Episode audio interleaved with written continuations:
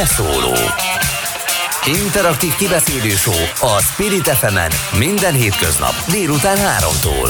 Várjuk hívásaikat a 0630 116 38 44-es nem emelt díjas telefonszámon. A mikrofonnál Hont András. Szép délutánt kívánok a mai nap Természetesen választásokkal fogunk még foglalkozni, illetve társadalmakkal, magyarral, illetve magyar választásokkal, de még ezt megelőzően eh, a francia választásra is szót, szót ejtünk. Itt van velem a stúdióban Kis Viktor, és eh, a telefonnál pedig Fejérdi Gergely, a Külügyi és Külgazdasági Intézet vezető kutatója, akinek a szakterülete Franciaország. Jó napot kívánok! Jó napot kívánok! Jó napot kívánok! Hogyan tudná összefoglalni a tegnap történteket Franciaországban nagyon röviden? Ú, nagyon nehéz röviden összefoglalni, de valójában azt tudjuk mondani, hogy a 2017-es forgatókönyv ismétlődött meg egy-két módosulással. Ugye már Macron elnök első helyezetként Marion Maria, Maria, a Le Pen asszony második helyezetként, de viszont ami újdonság, az tulajdonképpen több dolog is. Az egyik újdonság az az, hogy egyrészt növelni tudta mindkét első jelölt a támogatottságát.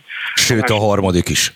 És van egy harmadik jelöltünk, aki viszont nagyon ö, komolyan ö, jelentősen növelte a támogatottságát, ugye ö, Mélenchon, aki a radikális baloldalt képviseli.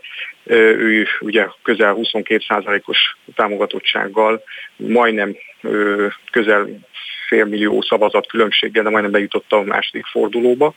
Tehát rendkívül nagy menetelés zajlott, és rendkívül nagy változások ahhoz képest, hogy itt az elmúlt időszakban a felmérések más-más dolgot mutattak. Itt az utolsó, utolsó két-három hétbe kezdett kialakulni az a sorrend, ami most is látható, tehát ebből a szempontból nem volt óriási a meglepetés, de a számok azért sokkal nagyobbak, különösen Melanchon esetében, illetve, és itt jegyezném meg, hogy a tradicionális pártok, többek között ugye a jobb-közép, a sárközi féle párt, az gyakorlatilag letörlődött a a palettáról, hiszen az 5%-os küszöböt sem ért el. Ez az 5% az érdekes, mert ugye akkor kapnak csak vissza a jelöltek az államtól megfelelő támogatást a kampányra ha ezt az 5%-ot is, hogy ez se ért el a sárközi féle jobb középpárt, aminek a vezetés, aminek ugye az elnök jelöltje Valéri Pekres volt, de hát ugyanígy a szocialista párt is, aki már 2017-ben is elég alacsony számmal szerepelt, ők is teljesen a háttérbe szóltak, az utolsó háromba került be, csak Anne Hidalgo ugye alig egy százalék, kicsit több mint egy százalékos támogatottsága, tehát a tradicionális, a 60 éven át az ötödik köztársaság, francia ötödik köztársaság vezető nagy pártok gyakorlatilag eltörlődtek, és helyette megerősödött a, mind a baloldal, mind a jobboldali radikális pártnak a jelenléte, illetve erőknek a jelenléte, és hát itt van Macron elnök, aki most megpróbál azért küzdeni, hogy megtarthassa újabb öt évre az elnöki pozícióját.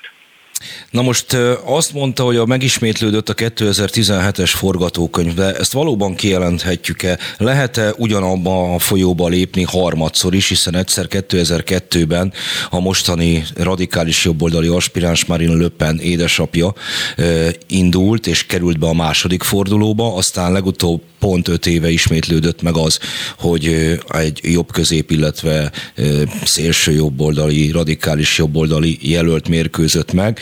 Először még milyen 80 százalékos többséggel, aztán már csak 66 százalékos többséggel sikerült blogban összeállni a jobboldali kihívó előtt, hogy ez most megye, avagy harmadszorra már nem lehet ezzel föltüzelni a francia választókat. Azt gondolom, hogy ez a legnagyobb kérdés, ami majd április 24-én fog eldőlni, de való igaz, hogy ez ma sokkal kevésbé valósz, sokkal, sokkal nagyobb a, a kihívás és sokkal nagyobb a, a, a kérdőjel a második fordulót illetően.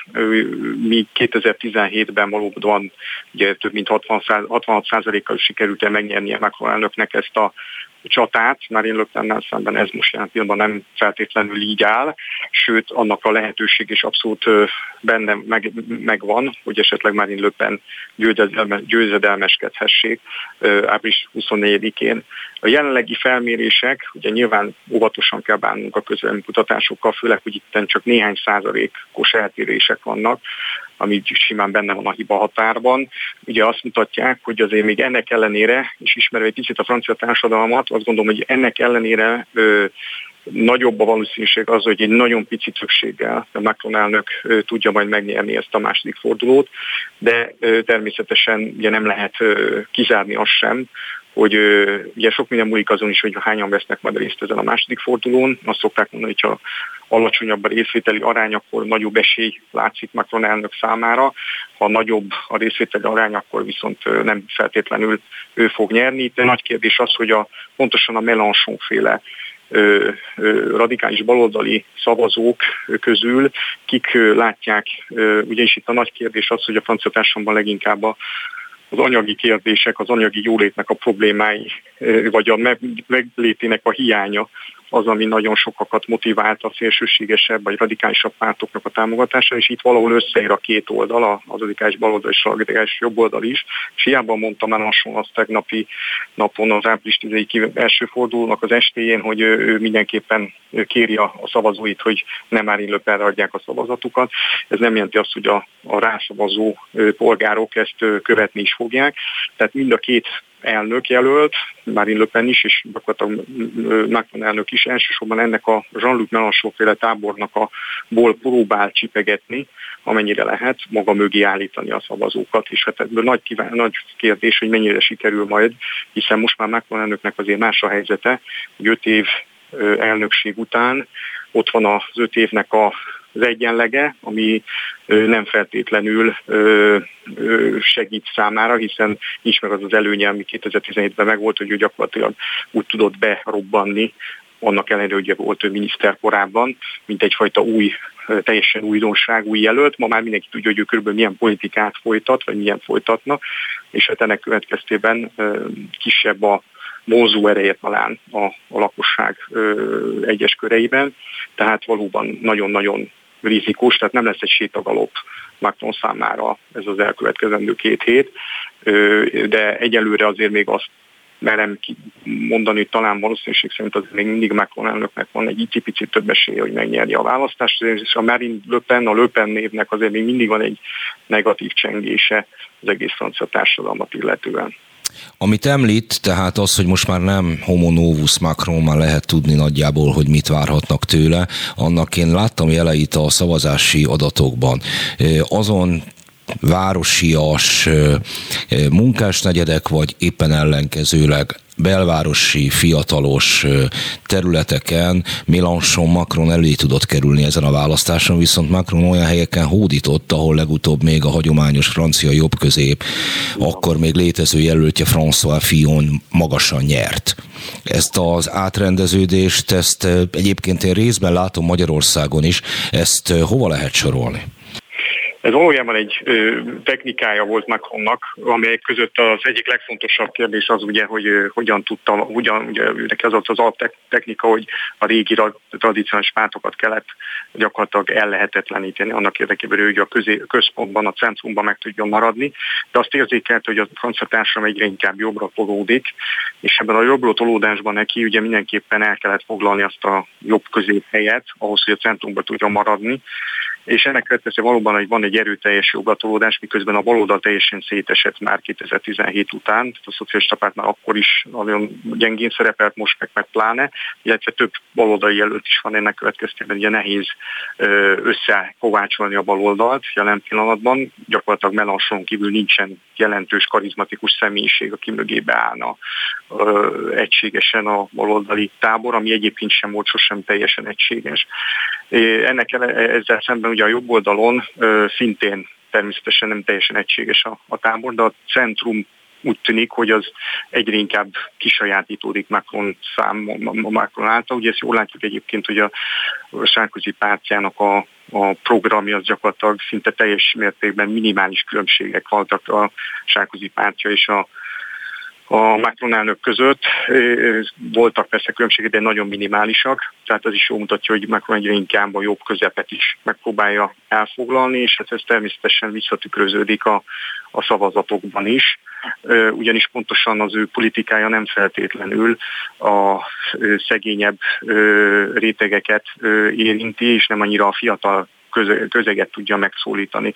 Érdekes módon leginkább Mélenchon és Zemmour volt az, aki a fiatalabbakat tudta megszólítani. Egyébként még így is nagyon magas volt ugye a fiatalok távolmaradása a választásoknál, de teljesen igaza van, hogy a választási térképen teljesen jól leolvasható ez az elmozdulás Macron elnök részéről 2017-től kezdve egyre inkább a, a jobb irányba, de hát ha még messzebb megyünk, akkor valójában szocialista politikai közegből indulva teljesen átlendült a centrumnak a jobb szárnyára, tehát valóban Macron elnök valójában ma már egy elsősorban a, a jobb közép, korábbi jobb közép politikát folytatja. Mit jelenthet az Európa számára, hogyha mégis Marine Le Pen-t választanák elnökké a franciák? Természetesen már a nemzetközi sajtóban sokan kongatják a vízharangot, de hát ez most már így van hosszú évtizedek óta. Kérdéses, ez meddig fenntartható ez a folyamatos magas hőfokú ideg állapot, amit egy-egy radikális jelöltnek a jó szereplése után az európai sajtó rendez. A The Guardian az már egyenesen arról beszél, hogy szíven döfni az EU-t Löpen győzelmet. Valóban ez lehet-e? Én azt gondolom, hogy Marine Le Pen nagyon-nagyon sokat változott ő is, tehát ahhoz képest, hogy 2011-ben, amikor átvette a akkor még Nemzeti Frontnak nevezett pártot, illetve az ő édesapjának a politikájától is nagyon nagy mértékben eltért már. Nagyon-nagyon sok, ugye úgy szoktuk ezt hívni, hogy ördögteli még zajlott a párt kapcsán. Tehát úgy vélem, hogy Marine Le Pennek a politikája nyilvánvalóan kampányokból kifolyólag is nagyon szeretik erősen kritizálni az ő politikai véleményét, politikai megfontolásait, de hát nyilvánvalóan már messze nem a 2017-es politika érvényesült, tehát ő semmiképpen nem kíván kilépni például az Európai Unióból, még tegnap este is ugye több Macron közeli politikus próbálta ezt bizonygatni, hogy valójában Marine Le Pen ki szeretne lépni, ez valójában nem így lenne. Minden bizonyal Marine Le Pennek a politikája azért számot vetne a nemzetközi helyzettel is próbálna igazodni egy-két dologban hasonlóan, mint ahogy Macron elnök is. Tehát nem gondolom, hogy nagyon nagy változásokat próbálna előidézni, de minden bizony a Európai Unión belül jelentős gondot jelenthet az, hogy nem annyira a Marine Le Pennek a politikája, mint sem annak az ő elfogadottsága lenne egy nagy probléma. Ugye a legtöbb, leg, leginkább a Németország részéről valójában a német-francia tenger számára ez egy olyan kihívás lenne, ami nem tudom, hogy hogyan állna fel, vagy hogyan tudna működni, illetőleg hát nyilvánvaló, hogy egy ilyen franciaországi elszigetelődés mondjuk az Európai Unión belül, az természetesen megmondaná a jelenlegi működését. Tehát azt gondolom, mindenképpen egy felfordulást okozna már előppen megjelenése. Annak ellenőri valójában szerintem a külpolitikájának a fő sodorvonala vagy fő irányvonalai jelentősen nem térnének el azok, azon főpontoktól, amelyek ugye ma is meghatározzák a francia külpolitikát. Teljesen az Európa politika lehet nyilvánvalóan picit más jellegű, ugye ott a nemzeti oldalt erősítené meg, sokkal kevésbé a, a ugye Macron mindig az, a francia az európai szuverenitásról beszél, de ugye ezek mögött meg lehet látni azt, hogy igazából egy francia szuverenitás erőteljesen ott van, tehát ugyanígy nemzeti érdek ott van Macron elnöknél is.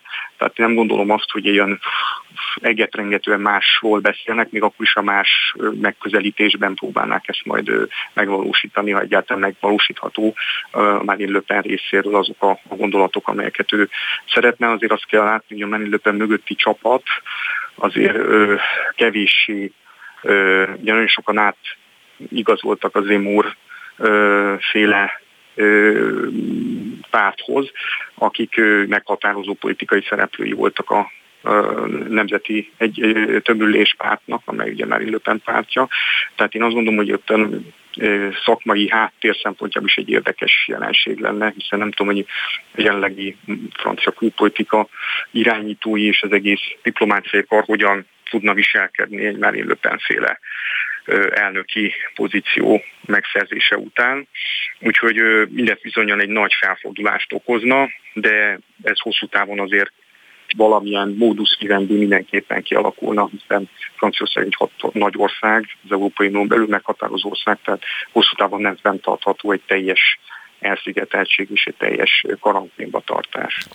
Van itt egy jelenség, amely érint minket is, és a franciákra is jellemző. A magyar választások után beindult egyes urbánus értelmiségi körökben a nem túl ízléses vidékizés. Na, na most ezt a franciák is elmondhatják magukról. Párizsban Löppen 5% környékén maradt, Zemur 8%-ot szerzett, Lyonban sem volt az eredmény sokkal fényesebb a radikális jobboldal javára, Bordóban sem, Lilleben sem. 15 20% körül szereztek közösen a jelöltek, egyedül Marseille-ben sikerült 30% fölé menniük, de az a lényeg, hogy a nagyvárosokban nem volt egyáltalán szélső jobboldali áttörés, viszont egyes vidékeket meg egyértelműen dominálnak a vidék Franciaországának bizonyos részeit. Ennek mi lehet az oka, és mi a hosszú távú tanulság, amit ebből lehet vonni? Az igazság, hogy ez egy régi folyamatnak az eredménye igazából, hiszen régebb óta jellemző ez, hogy a francia társadalom gyakorlatilag több töréspont mellé, meg több, több törésponton keresztül több töréspont van, ahol igazából mm, meghatározó különbségek vannak. Ez a vidék és a nagyvárosi Franciaország között is így van, és ez érzékelődik egyértelműen a politikai oldalon is. Tehát úgy értem ez alapján, hogy a nagyvárosi polgárság és a vidéki polgárság között egy nagyfokú ellentét is érzékelhető, ami politikailag is kifejezésre jut. Sok esetben ugye Marine ezt nagyon ügyesen csinálva a szempontjából végigjárta a vidéket, amit egyébként például az úr kevéssé, ami nyilvánvalóan hozzájárult ahhoz, hogy ő is ő neki az eredménye kevésbé lett jó, hiszen ő csak 7%-ot ért el. Ezzel szemben ugye elnök ugye egyértelműen a nem annyira, a, tehát egyértelműen a nagyvárosnak a, a, a képviselője, amely ugye egy sokkal inkább multikulturálisabb, sokkal inkább a, a nagyvállalatokat képviseli, és így tovább. Tehát az egyszerű emberek, a hétköznapi vidéki lakosság számára elnök sokkal kevésbé elfogadható, és ebbe halászott, és ebben mindig is halászott ugye a, a, a Front National, aztán később a, a már Le csoport is, egyébként ugyanígy Melanchon féle csoport is ezekben a területeken, kicsit más módon, nem annyira a vidék, a teljesen háttérbe szóló vidéki területeken, de megvannak azok a konkrét területek, ahol például, például a szigetvilág, amely Franciaországhoz tartozik, óriási győzelmet tudtak aratni. Pontosan azért, mert meg tudtak olyan, úgy tudták megszólítani a lakosságot, ahogy ott leginkább, leginkább érzékeny fülekre tudott találni. Tehát nyilvánvaló, hogy ott vannak ezek a töréspontok, és ezeket a töréspontokat jól letükrözi a, a gyakorlatilag a politikai ö, választásnak az eredménye is, és ezen belül ugye a Macron, illetve már időben vonal is. Úgyhogy ez teljesen így van. Na erről, amiről most beszéltünk, beszélni fogok majd még Kis Viktorral is nem sokára, ennek mindenféle társadalmi tanulságáról. Arra válaszoljon még nekem, hogy abban az esetben, ha Macron nyer, akkor mi az, amit nem folytathat ugyanúgy, mint amit eddig csinált? Rengeteg kritika halmozódott fel a politikájával szemben.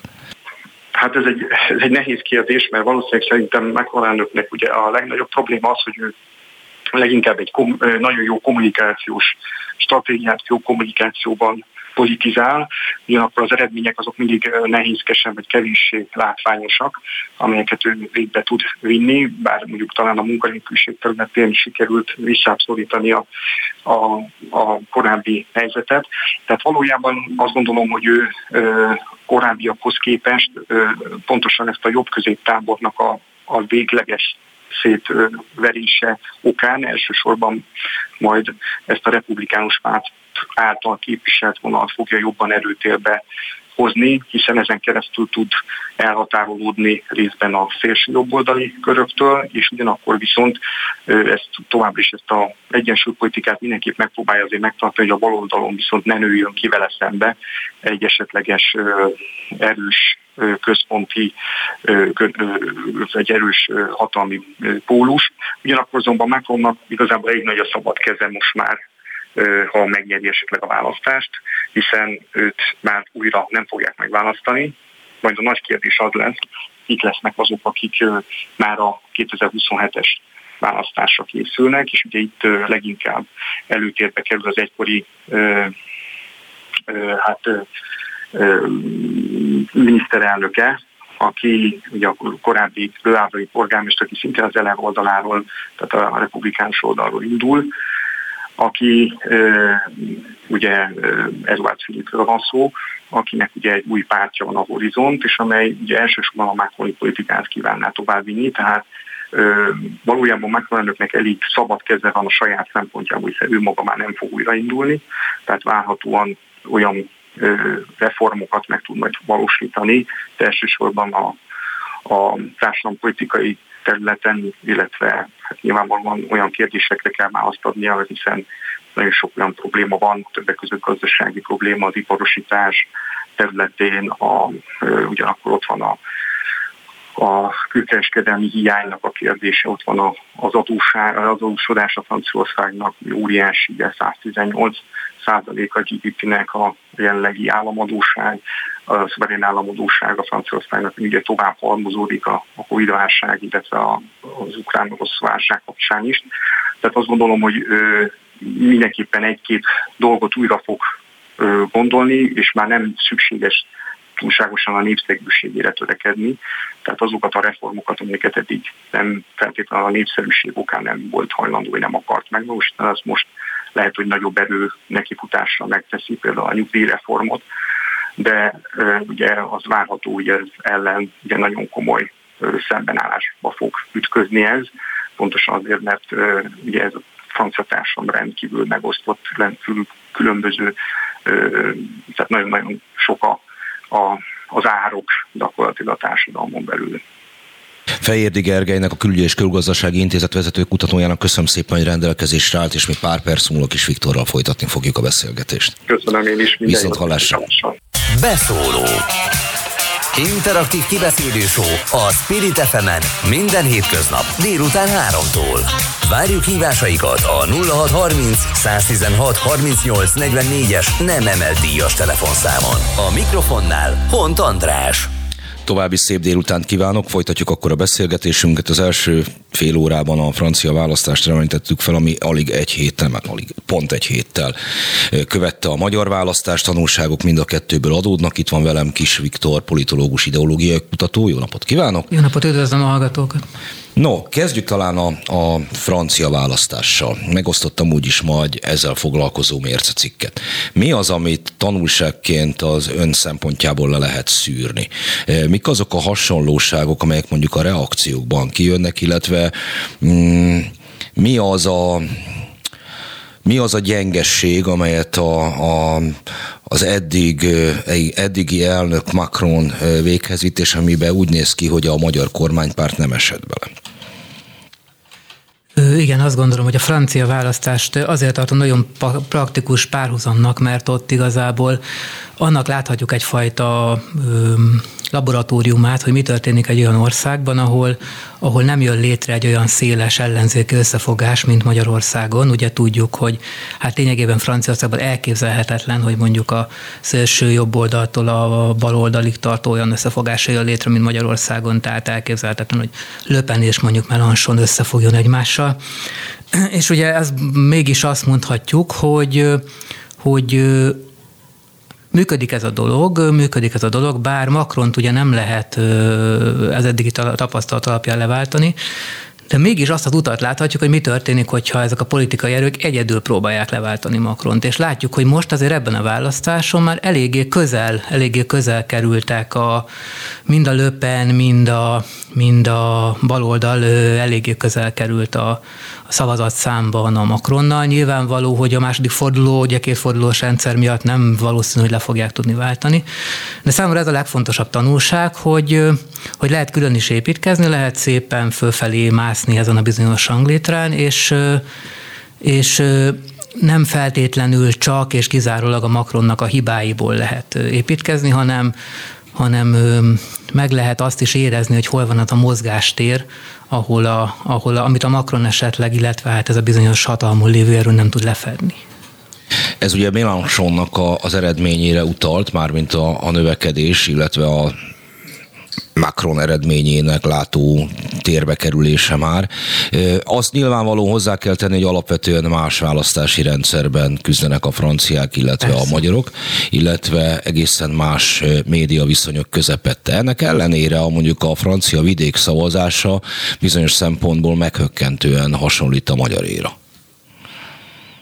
Ö, igen, ami ugye az előző interjúban is elhangzott, ez szerintem egy nagyon fontos pont. Meg kell valamilyen módon érteni Magyarországon is és Franciaországban is azt, hogy a a metropoliszok vagy a nagyvárosok, illetve a, a vidék szavazata között miért van ekkora eltérés. Nem vagyok egyébként Franciaország szakértő, tehát én ugye a Balázs Gábornak az imént említett cikkéből tanultam talán a legtöbbet erről a dologról, de azért a magyar helyzetben azért otthonosabban mozgunk, és ez egy igen jó párhuzam. Ugye Magyarországon is azt tapasztalhatjuk, hogy hogy van nekünk egy metropoliszunk, van nekünk egy világvárosunk, tehát nem egyszerűen arról van csak szó, hogy Budapest egy nagyváros, arról van szó, hogy ez kimondottan világvárosi jeleket mutat, maga agglomerációjával is, még ha nem is egy Párizs, de világvárosi jeleket mutat, és, és a magyar vidék is nagyban hasonlít a francia vidékre, mégpedig abban, hogy a kettő között ilyen mérhetetlen különbségeket és szakadékokat lehet felfedezni. Én azt hiszem, hogy amiről talán keveset beszélünk a választási eredmények értékelésekor, és ezt én kicsit csodálom, hogy ugye hogy ugye senki nem beszél arról, hogy Budapest és a vidéknek milyen hihetetlenül eltérő útja volt az elmúlt 30 évben. Hogy beszélünk a vidéki szavazók mienségéről, beszélünk arról, hogy a, hogy a fővárosban él valami fajta felvilágosultabb, és, és a diktatúra a manipulációjára nem annyira nyitott, és folytathatnám ezeket a dolgokat szavazói réteg. De nem beszélünk arról, hogy, hogy az, az a helyzet is előfordulhat, hogy, hogy itt két annyira külön világ alakult ki Magyarországon a, a főváros, a metropolis, illetve a vidék között, illetve ráadásul a vidéken belül is sok esetben eltérésekkel, amelyek megmagyarázhatják azt, hogy melyik szavazói, rét, melyik szavazói csoport ö, ö, mire fogékonyabb, melyik politikát értékeli. Tehát kicsit úgy is mondhatnám, hogy nem arról volt szó itt, hogy a ellenzéknek a szava nem hallatszott el vidékre, hanem inkább arról volt szó, hogy az ellenzéknek a szava az bezárta az összefogást a, a metropolisba, és amiket mondott, az nem volt éppen szimpatikus, vagy nem volt éppen meggyőző a, a magyar, magyar vidéken, ahol viszont a Fidesznek a mondandója és a politikája volt meggyőző, és erre, erre rezonált. Magyarán akkor le kéne hátrolni, hátrálni arról a mondásról, hogy, hogy a könnyen megvezethető vidékiek, akiket a propaganda terel a Fidesz táborába, azok állnak tömbben a kormány mögött, hiszen ha igaz az a párhuzam, amit most a franciákkal felállítottunk, itt arról van szó, hogy különböző élethelyzetek vannak. És annak az élethelyzetnek a francia ellenzék alig, a magyar ellenzék meg egyáltalán nem tud megfelelni, amit a vidék követel. Lényegében én ezt mondom, ez most egy nagyon erős tanulsága a francia választásnak is, és hogyha innen nézzük, akkor a magyarnak is. Értem. Mik lehetnek azok a pontok, amelyben a, az európai vidék és az európai város elfejlődést mutat egymástól? Azt hiszem, hogy itt viszont érdemes már teljesen külön választani az európai és a magyar. Tehát, hogy tényleg azt javaslom, hogy azért beszéljünk külön a magyar vidékről, mert ugye volt egy olyan sajátos dolgunk, ami Európában nem volt, ez pedig ugye a rendszerváltás. És mi a rendszerváltás kor kerültünk bele ebbe a bizonyos Európába, ebbe a bizonyos nyugati kapitalista világba, és ezért a magyar vidék és a magyar metropolis, Budapest különbségét leginkább ott értetjük meg, hogy hogyan került bele ez a két hogyan került bele ez a két rész ebbe a bizonyos Európába, vagy ebbe a bizonyos kapitalista világba. És ugye azt láthatjuk, ezt nagyon egyszerűen meg lehet fogalmazni, aki kicsit is ismeri Magyarország valóságát, azt tudja, hogy úgy kerültünk bele, hogy lényegében Budapest és Nyugat-Magyarországnak egy bizonyos része sikeresen integrálódott ebbe, viszonylag sikeresen integrálódott ebbe, a, ebbe az európai gazdaságba. Persze hát lehet mondani azt, hogy mondjuk Budapest a maga ugye hát a GDP adat nem pontosan szerencsésen fedezi azért a valóságot, de mégis mondhatjuk, hogy Budapest azért a maga 130-140 százalékos GDP, európai átlag GDP-vel azért egészen jól beintegrálódott ebbe az, ebbe az európai gazdaságba. Nyugat-Magyarország is tud hozni egy ilyen 70-75 százalékos értékeket, és akkor ott van a magyar vidék, ahol, ami még a maga nagyvárosaival együtt is csak 50 százalékot tud produkálni. Tehát azt láthatjuk, hogy egyszerűen a, míg, a, míg a magyar metropolis Budapest beintegrálódott ebbe a világba, a magyar vidéket azt a rendszerváltáskor kvázi ö, ott hagyták a partvonalon. Tehát ott hagyták az ö, ö, Magyarország beintegrálódott Európába, de a magyar vidék kívül maradt. Jó, akkor ez az integrálódva Európába, meg az egész európázásról is némi szót ejtsünk. Amint az előző fél órában is idéztem, az európai lapoknak egy része ki van borulva, és már előre fél a francia elnökválasztási egyik lehetséges végeredményétől, hogy az európai mainstream és az európai mainstream való szembenállás az mennyire politikai, ideológiai felhajtó tényező ma Európában, akár a magyar, akár a francia választás tükrében, akár bármi más jelenséget figyelembe véve? Hát inkább azt mondanám, hogy egy újfajta politikai törésvonal jelenik meg. Ez ugye országa válogatja, hogy milyen erő, milyen sikert tudnak elérni azok a pártok, amelyek a európai mainstream oldalán állnak, és milyen sikert tudnak elérni azok a pártok, amelyek ezt a mainstreamet kritizálni vagy tagadni akarják. Azt mondhatnám, hogy megjelenik egy újfajta rendszerkritika. Ugye ez furcsa, Magyarországon azt mondhatjuk, hogy hogy ha van rendszerkritikus párt, akkor az ugye furcsa módon éppen a Fidesz. Tehát éppen a Fidesz hozza föl azokat a témákat, amik, amik szerinte a, ezzel bizonyos európai mainstream problémák vannak. Tehát problémák vannak az Európai Unióval, problémák vannak a globális kapitalizmussal, problémák vannak az amerikai hegemóniával. Tehát ezeket a kérdéseket, és folytathatnám a Magyarországon, hogy a Fidesz hozza föl. Azért vagyunk nagyon sajátos helyzetben, mert azért, ha jobban körülnézzük, és most mondjuk nyilván most a lengyeleket tegyük zárójába, vagy a szlovénakat valamennyire tegyük zárójába, de mégiscsak arról van szó, hogy Magyarország a kevés ország közé tartozik, ahol egy, biz, egy ilyen értelemben az európai mainstreamet ö, kritizáló párt van ö, kormányon, és egy ilyen párt nyert éppen most kétharmaddal választásokat. Innentől Magyarországra nagyon nehéz azt mondani, mi, mi érvényes abból, ami a nyugati politikai felállásra érvényes, hiszen hiszen hiszen teljesen más a dinamika, érti, miről beszélek. Tehát ugye Magyarországon már kialakult ez a helyzet, hogy még a többi országban, főleg Nyugat-Európában lényegében a, a mainstream pártok vannak hatalmon, és őket próbálják inkább jobbról, kics kevésbé balról támadni. Nálunk kialakult ez a helyzet, hogy 2010 2010 óta egy, egy európai mainstream szemben kritikus párt épít egy, egy politikai, politikai rendszert. Tehát itt innentől most már azért azt mondhatjuk, hogy, tehát, hogy melyik az a pont, amikor azt mondhatjuk, hogy a magyar, magyar felállás elvált lényegében a nyugati felállástól. És Magyarországon ilyen szempontból szerintem most már 12 évvel, ha meg akarjuk érteni ezt a mostani helyzetet, 12 évvel a Fidesz fülke forradalma után már azt kell mondanunk, hogy most már azért elvált a, elvált a felállás. Tehát nálunk már teljesen más a felállás. Na most ez a rendszerkritikai él, felhang, az az nem az, amit a baloldal is szeretett volna. 2000 5-6-ban sikereinek a csúcsán Gyurcsány Ferenc, amikor arról kérdezték, hogy miként lehet a fiatalokat a baloldal számára megnyerni, akkor ő azt fejtegette, hogy kell adni egy nagyon erős rendszerkritikai attitűdöt, és majd ehhez fognak érkezni, és ő is kormányról mondta ezt. És ehhez képest úgy néz ki, hogy a jobb oldal az, amelyik rendszerkritikai húrokat tud pengetni. Hm. Hát most ez a meglep, én nem nagyon hallottam még azt, aki azt mondta volna, hogy Gyurcsány Ferenc rendszerkritikával fog, próbálkozott 2004-5-6-ban. Sőt, én inkább, Ezt ő ugye, mondta saját maga. Sőt, én inkább az ellenkezőjét látom, tehát Gyurcsány Ferenc volt az, aki teljes mértékben felült akkor annak a bizonyos harmadik útnak, ez az ugye a szociáldemokrata harmadik útnak a vonatára, amelyik éppen, hogy azt mondta, hogy a kormányoknak és a nemzetállamoknak egyfajta partneri viszonyra kell törekedni a globális tőkével, a globális tőke igényeinek megfelelően beintegrálódni a világgazdaságba, és azokat a reformokat megcsinálni, amelyek a globális tőke számára kedvezőek, és ugye ezt az egészet, ha jól emlékszünk, akkor egy, egy elég erős technokrata felhanggal csinálta.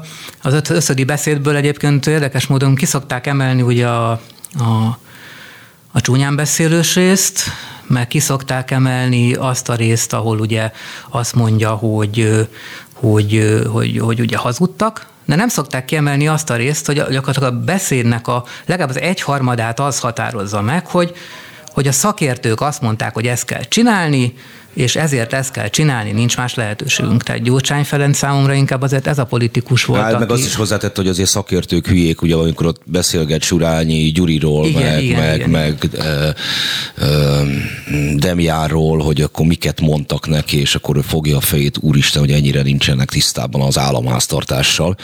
Ez is benne van. Jó, de a lényege az mégiscsak az, és Szóval szerintem a gyurcsány témáról még ne térjünk le teljesen, tehát egy dolognak a lényege azért mégis az, hogyha ha távolabb lépünk ettől a dologtól, akkor azt látjuk, hogy Magyarországon Gyurcsány Ferenc és az ő egész ő az egész köré szerveződő tábor testesíti meg azt a bizonyos európai mainstreamet, amiről ugye eddigiekben beszéltünk, ami ellen egy baloldali, meg egy jobboldali ö, dolog szerveződik, és hogy az a furcsa helyzet áll elő nálunk, hogy József Ferencnek úgy kell léteznie Magyarországon, hogy hogy továbbra is ő, ő testesíti meg ezt a pozíciót, csak éppen már 12 éve ellenzékben testesíti meg, és úgy kellene megpróbálni a választásokat nyerni Magyarországon újra, ugye azáltal, hogy az ő központi szerepéről nem hajlandó lemondani, hogy, hogy neki kéne egyfajta neki kéne egyfajta kritikát megfogalmazni az Orbán rendszerrel szemben, ami, aki, amelyik, az, amelyik az ő kritikájából nőtt ki. Tehát ugye ez egy, ez egy nagyon fals és abszurd és érdemes föltenni a kérdést, hogy, hogy ugye lehet, lehet-e azzal, az, azzal gyógyítani egy betegséget, ami éppen a betegséget okozta. Ugye? Tehát Magyarországon azért mégiscsak az a helyzet, hogy, hogy a Gyurcsány, Gyurcsány kormányzatot, amelyik ezt az európai mainstreamet százszerzékosan képviselte, és sajnos elég ügyetlenül képviselte, ezt váltotta le ezt a mainstreamet támadó Orbán, Orbán rendszer, és Gyurcsány Ferencre és az ő által a köré szerveződő ellenzékre várna az a szerep, hogy, hogy, hogy ezt támadja.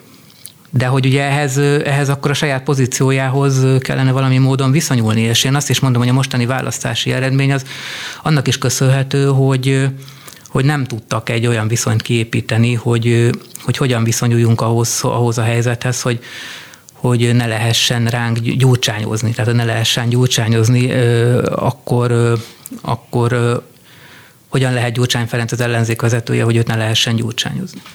Na most én a világ minden kincsért nem leszek annak elrontója, hogy gyorcsányozzunk egy jelentősebbet, de most egy mondat erejéig mégiscsak térjünk vissza Orbán Viktorra és az előbb említett rendszerkritikára, hogy szóval azért, ami Gyurcsányról elmond Orbán Viktorra is igaz. Tehát a nap végén az európai nagytőkével, autógyártókkal, német kormányjal és a többivel mindig megegyezik. Makulátlanul szolgálja ki a kapitalista termelés logikáját, ami mondjuk nekem kevésbé baj, egy radikálisabb baloldali gondolkodónak igen. De most ugyanez megfigyelhető volt, amit említettem itt a francia választások kapcsán, hogy hogyan változik Macron támogatottsága. Nála is zöld, balos, ilyen alternatív támogatókkal tört az érre besöpörte aztán a régi szocialista párt nagy részének a támogatását, most pedig kifejezetten konzervatív támogatói vannak, és az előbb említett egész európai mainstream, ahogy domestikálja a baloldalt, ahol már a Podemos, a Syriza és a többiek sem jelentik ugyanazt, mint, mint pár éve, és csomó esetben, mintha nem is vennék észre azt, hogy igazából rendszeren berkein belülről mondják, amit mondanak. Pozitív példaként említette a választással eh, foglalkozó cikkében Jámbor András vagy Tordai Bence kampányát. Én mind a kettő úrnál határozottan azt mondani, hogy ez a baloldali máz mögött egy teljesen konformista politikai működés volt idáig.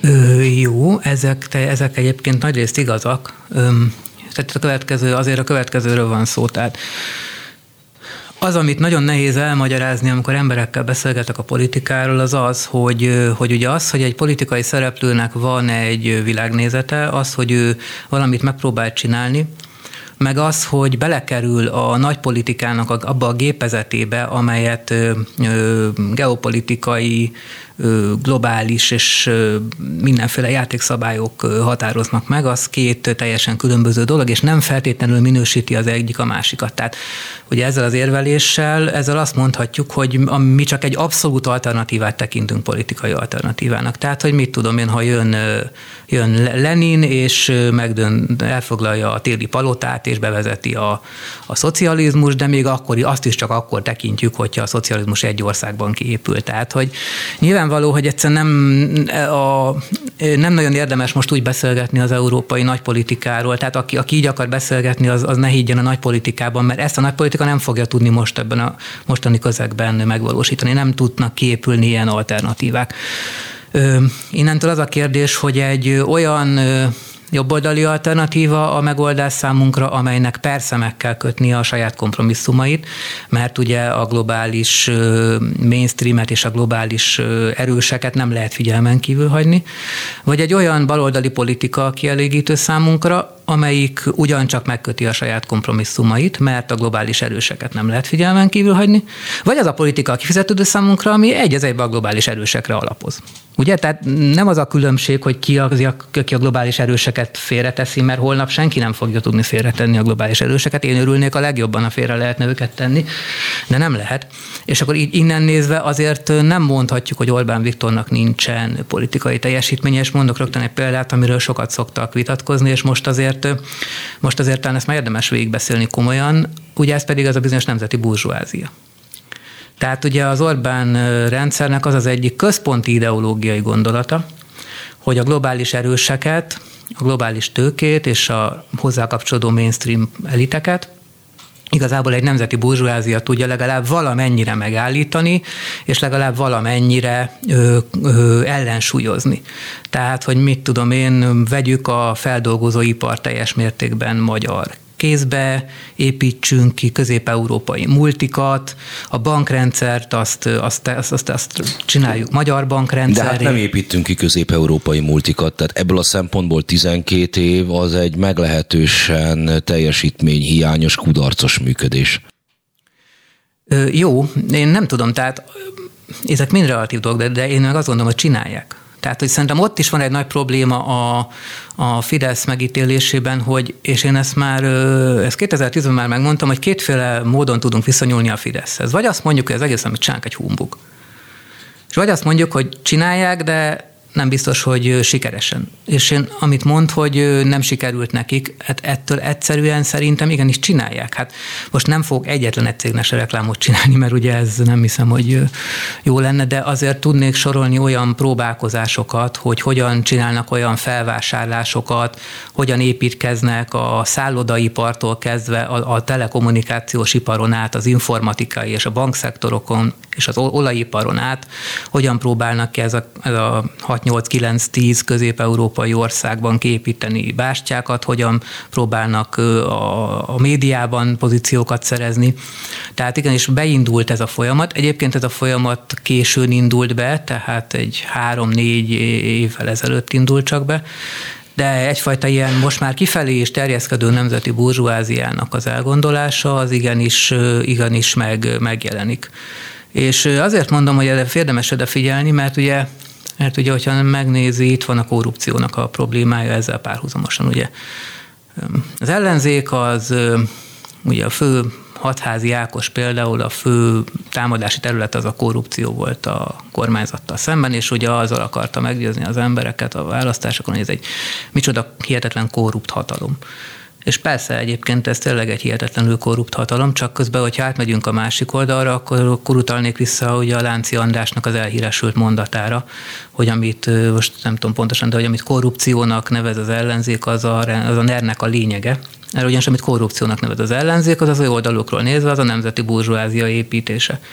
És akkor innentől már rögtön az történik, hogy, hogy nem az történik, hogy a, hogy a, a korruptak és a nem korruptak állnak szembe, hanem a korrupció kritika, kritikusai meg a nemzeti burzsóázia hívei állnak szemben. És akkor ilyentől már nem az a kérdés, hogy az embereknek felnyitjuk-e a szemét, hogy lámlám ez egy milyen korrupt hatalom, hanem az a kérdés, és akkor ez, ez, ez az egész megfejtése való a mostani választási vereségnek, hogy az embereket az a narratíva győzi meg jobban, hogy ez egy hihetetlenül korrupt hatalom, vagy az a narratíva győzi el meg jobban, hogy ez egy nemzeti burzsúáziát építő hatalom. Jó, de amire én utaltam, az persze az nyilvánvalóan a globálisan erőseket nem lehet lokálisan félretolni, de eszméket azért mégiscsak lehet hirdetni, és amiben szerintem Orbán Viktor más, meg a magyar rendszer más, mint a többi, az, hogy legalább ilyen szinten tengelyt akaszt másokkal, miközben szerintem a baloldal azt nem veszi észre, hogy a progresszivitásban így feloldódnak a tényleges egykori lázadó baloldali csoportok, akár mondom az említett Görögországban, akár Spanyolországban, akár Franciaországban, és lesz belőlük hogy most már egy kifejezetten vezető ideológia Európa szerte, ez az egyenlősítő progresszív valami. Igen, nem akarom megkerülni a kérdését a Jánbor András és a Tordai Bence féle kampány, mert ez valóban egy komoly kérdés. Ö, ö, abból a kérdésből ö, éreztem ezt kilógni a az egész összefogás kampányából, hogy itt ők nagyon keményen behozták azt a fajta középosztályi, középosztályi aktivista bázis, középosztályi törzsbázis és a szociális problémákkal lévő nagyobb társadalmi bázis közötti kapcsolatteremtés igényét, amiben egyébként láthatunk példát Franciaországban is. De valójában ebben meg igaza van, hogy ez viszont egy, egy olyan középosztályi aktivizmus, egy olyan progresszív középosztályi aktivizmus, amely nagyon könnyen bele tud simulni az általános liberális középosztályi, középosztályi politizálásba, tehát ebbe a bizonyos európai mainstreamba, amiről beszélünk, hiszen hiszen lehet olyan ügyeket mondani, amelyek még valamennyire mondjuk tényleg rendszerkritikus baloldaliak, és lehet olyan ügyeket, amik már egyértelműen csak szimpla identitáspolitikai ügyek, és akkor a kettő között baromi könnyen át lehet lépni egyikből a másikba, tehát én is azt érzem, hogy itt ezek a bizonyos, nagyon könnyen leomlanak azok a határok, amiről beszélünk, teljesen egyetértek.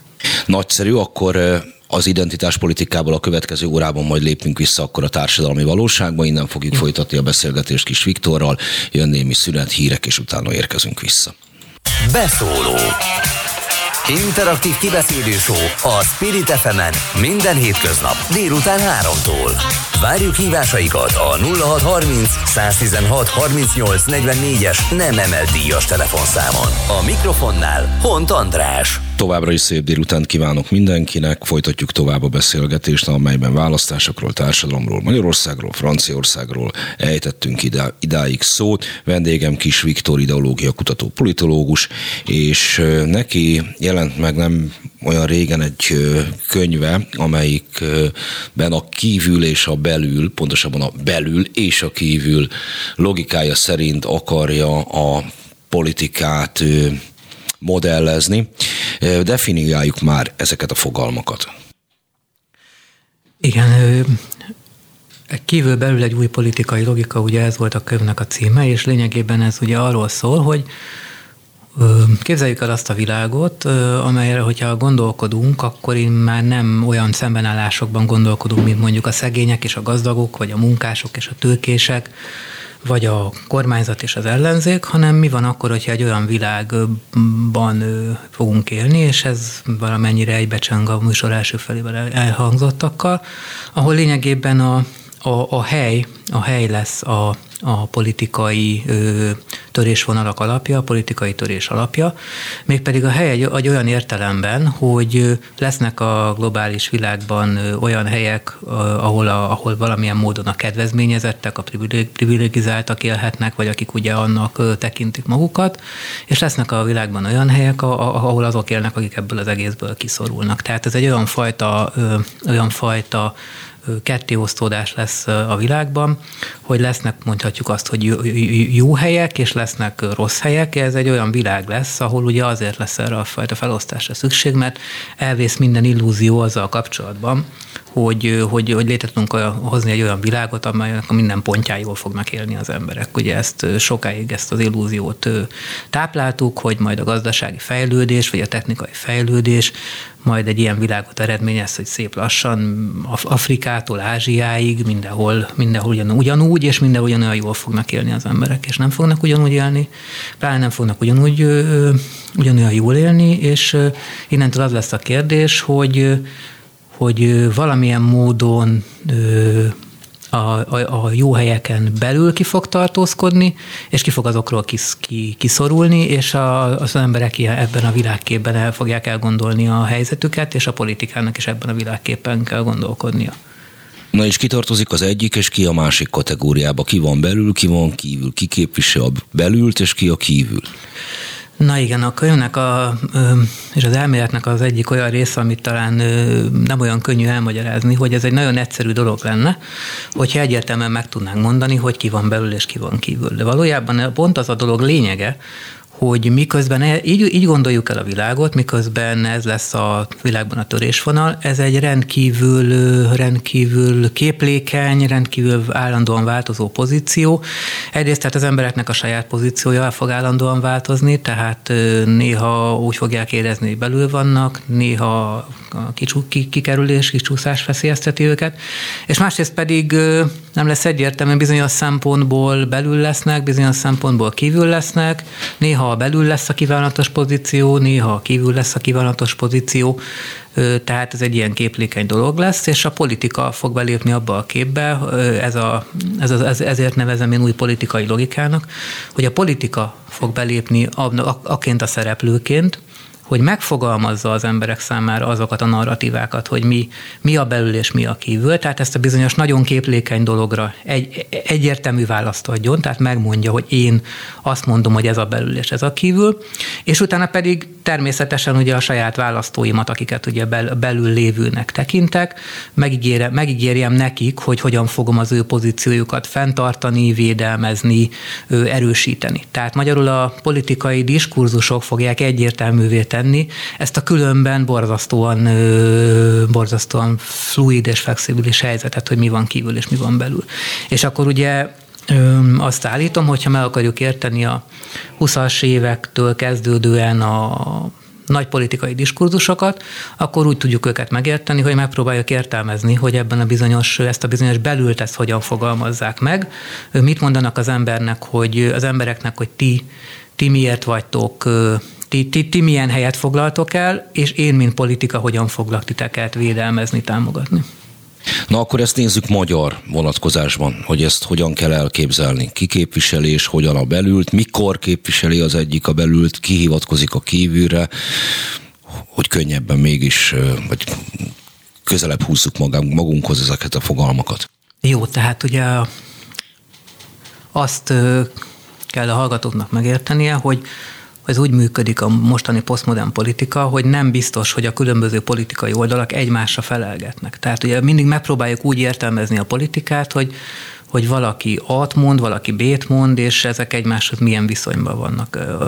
Gyakorlatilag itt az történik, hogy a két nagy politikai blokk Magyarországon mindegyik elmondja, hogy ő szerintem mi a belül, ez ugye úgy néz ki, hogy a az, az, az ellenzék, az összefogás számára a belül az egyértelműen a, a fejlett nyugati világot jelenti, Európát jelenti, a gazdag országokat jelenti, a, a, aki oda tartozik, a NATO-t jelenti, aki oda tartozik, aki a, aki az, aki a, a fejlett gazdag országokon belül van, az, az a privilegizált helyzetben lévő, és, és számukra az a dolog tétje, hogy a magyar emberek Magyarország ide tartozik-e, vagy innen kiesik, kiszorul-e a, a kívülvilág világába, ahol ugye hát borzasztó sors vár ránk. A, a jobb oldal, a Fidesz ezzel szemben a belült azt ugye a nemzetnek képzeli, a, a magyar, magyar emberek nemzet, nemzeti közösségének, sőt azt mondom, hogy ráadásul inkább a nemzeti együttműködés rendszerének képzeli a belült,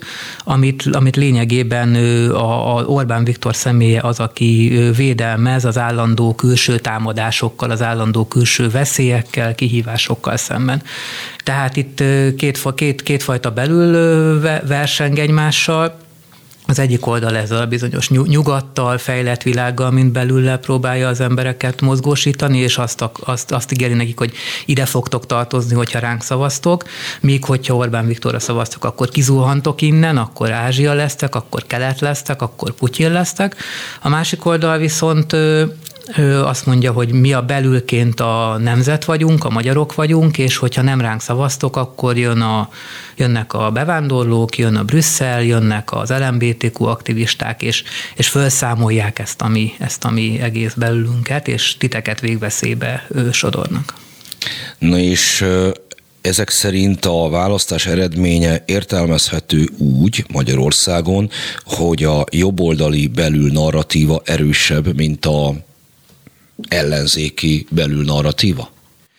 Igen, tehát én számomra ez a leg, ez a dolognak a nyitja, hogy valójában, hogyha innen nézzük, akkor kapunk egyfajta kulcsot ahhoz, hogy miért, miért lett egy ilyen hihetetlen föld indulásszerű Fideszes választási győzelem, mert ugye azért ezt az 54 30 valamennyit, azért ezt, ezt azért föld csúszamlásszerű győzelemnek kell tekinteni, még hogyha ugye a kétharmadot azt a mandátumok is okozzák igazából, ugye a választási rendszer. És ugye erről van szó, hogy gyakorlatilag egyrésztről ez a bizonyos, az ellenzék által megfogalmazott belül, ez ennek az volt a nagy hátulütője, hogy túlzottan megbélyegezte Magyarország lakosságának az egyik részét. Tehát ugye már eleve azt mondta rájuk, hogy ti, ti bunkók vagytok, ti műveletlenek vagytok, ti a, a, a vidék, a kívül élő sutyok vagytok, és miattatok van a Fidesz hatalmon, de de szavazatok ránk, mert mi majd akkor elhozzuk nektek is a nyugatot, és elhozzuk nektek is a fejlett világot, tehát ezzel ugye egyrészt elidegenítették maguktól ezeket a szavazói rétegeket. Másrészt pedig a, a Fidesz által, a Fidesz által képviselt belül, amit ugye Orbán Viktornak kell meg, megvédelmeznie, már eleve is egy eléggé tartósan jelenlévő és vonzó kép volt a társadalom jelentős része számára, de amikor bejött ugye itt a képbe ez a bizonyos ukrán-orosz háború, akkor, akkor ez kimondottan földündülásszerűen vonzóvá vált az emberek számára. Tehát, hogy mi egy ilyen iszonyatosan veszélyes világban vagyunk, és csak az a lényeg, hogy valahogy tartsuk távol magunktól a háborút, tartsuk távol magunktól a bajokat, és, és, és, és majd Orbán Viktor ezt nekünk garantálja, szemben az ellenzékkel, aki ugye be akar minket sodorni ebbe az egész veszedelmes világba. Ez egy pillanat alatt nagyon vonzó lett az emberek számára ez a, ez a fajta Orbán Viktor által képviselt belül. Na most azért Orbán Viktor sem bánt kesztyűs kézzel a vélelmezett nem rászavazókra, meg úgy általában a jobb oldal sem mondott semmi szépet azokról, akik úgy feltehetően az ellenzék mögött állnak, ez miért nem hatott el idegenítően? Tehát az, hogy a, a, a kozmopolita, nem ilyen szavakkal, hanem egyértelműbben, az ilyen euróbürokrata kiszolgáló, az LMBTQ aktivista, és a többi, és a többi, és a többi, hogy ez, ez, ez mégsem okozott olyan megrázkuttatást, mert a budapesti eredményeken egyértelműen láthatjuk. Például, hogy a 17-1 egyéni választókörzeti eredmény okozta látszattal ellentétben. Határozottan feljött a Fidesz mondjuk 2019 őszéhez képest, a mi hazánkkal együtt 45%-át érte el a fővárosi listás eredményeknek. Ezt úgy kell elképzelni, hogyha az egyik oldal azzal próbálkozik, hogy ki a, ki a veszedelmes, a másik oldal meg azzal próbálkozik, hogy ki az elmaradott, akkor ugye nagyban meghatározza az aktuális szituáció, hogy melyikre rezonál és ki rezonál rá. És most egy olyan helyzet állt elő, és itt tényleg nem lehet túlértékelni szerintem az orosz-ukrán háborút a, a a földcsúszamlásszerű győzelemmel, tehát én biztos vagyok benne, hogy egyébként is nagy valószínűséggel győzött volna a Fidesz.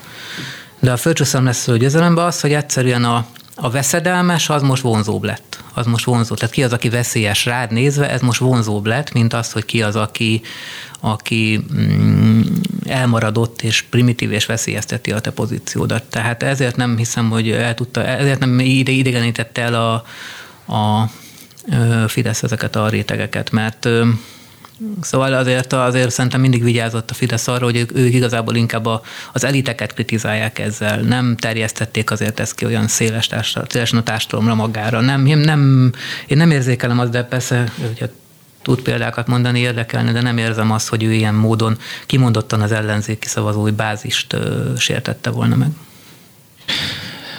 mennyiben okozhat gondot, vagy mennyiben magyarázhatja azt a jelenséget, amit utált, amire utaltam, hogy az egyik fél elidegeníti, a másik meg nem idegeníti el magától a túloldal választóit, hogy mennyiben önazonos egy ilyen üzenet a belül kívülnek a, a felfestése. Tehát, hogy az egyik oldalról, még akkor is, hogyha zövében kiváltságos döntéshozókról beszélünk, mégis feltételezhető, hogy ennek a belülnek a részei ellenzéki oldalon, meg talán nem feltétlenül igaz az, hogy a, a műveltek, a felvilágosultak, a 21. századiak közösségét alkotják, akik elmaradottaznak. A hitelességre próbálok itt valamilyen módon rákérdezni. Uh-huh, ja, értem, értem. Jó, szerintem uh, szerintem pont talán az volt a baj, ahogyan hitelessé vált az ellenzék által megfogalmazott, ez az ellenzék által megfogalmazott belül. Tehát, hogy egyszerűen úgy tudta hitelessé tenni az ellenzék, hogy ez egy egyre, egyre, egyre szűkebb, és a társadalom legnagyobb nagy része számára egyre ellenszenvesebb dologra utalt.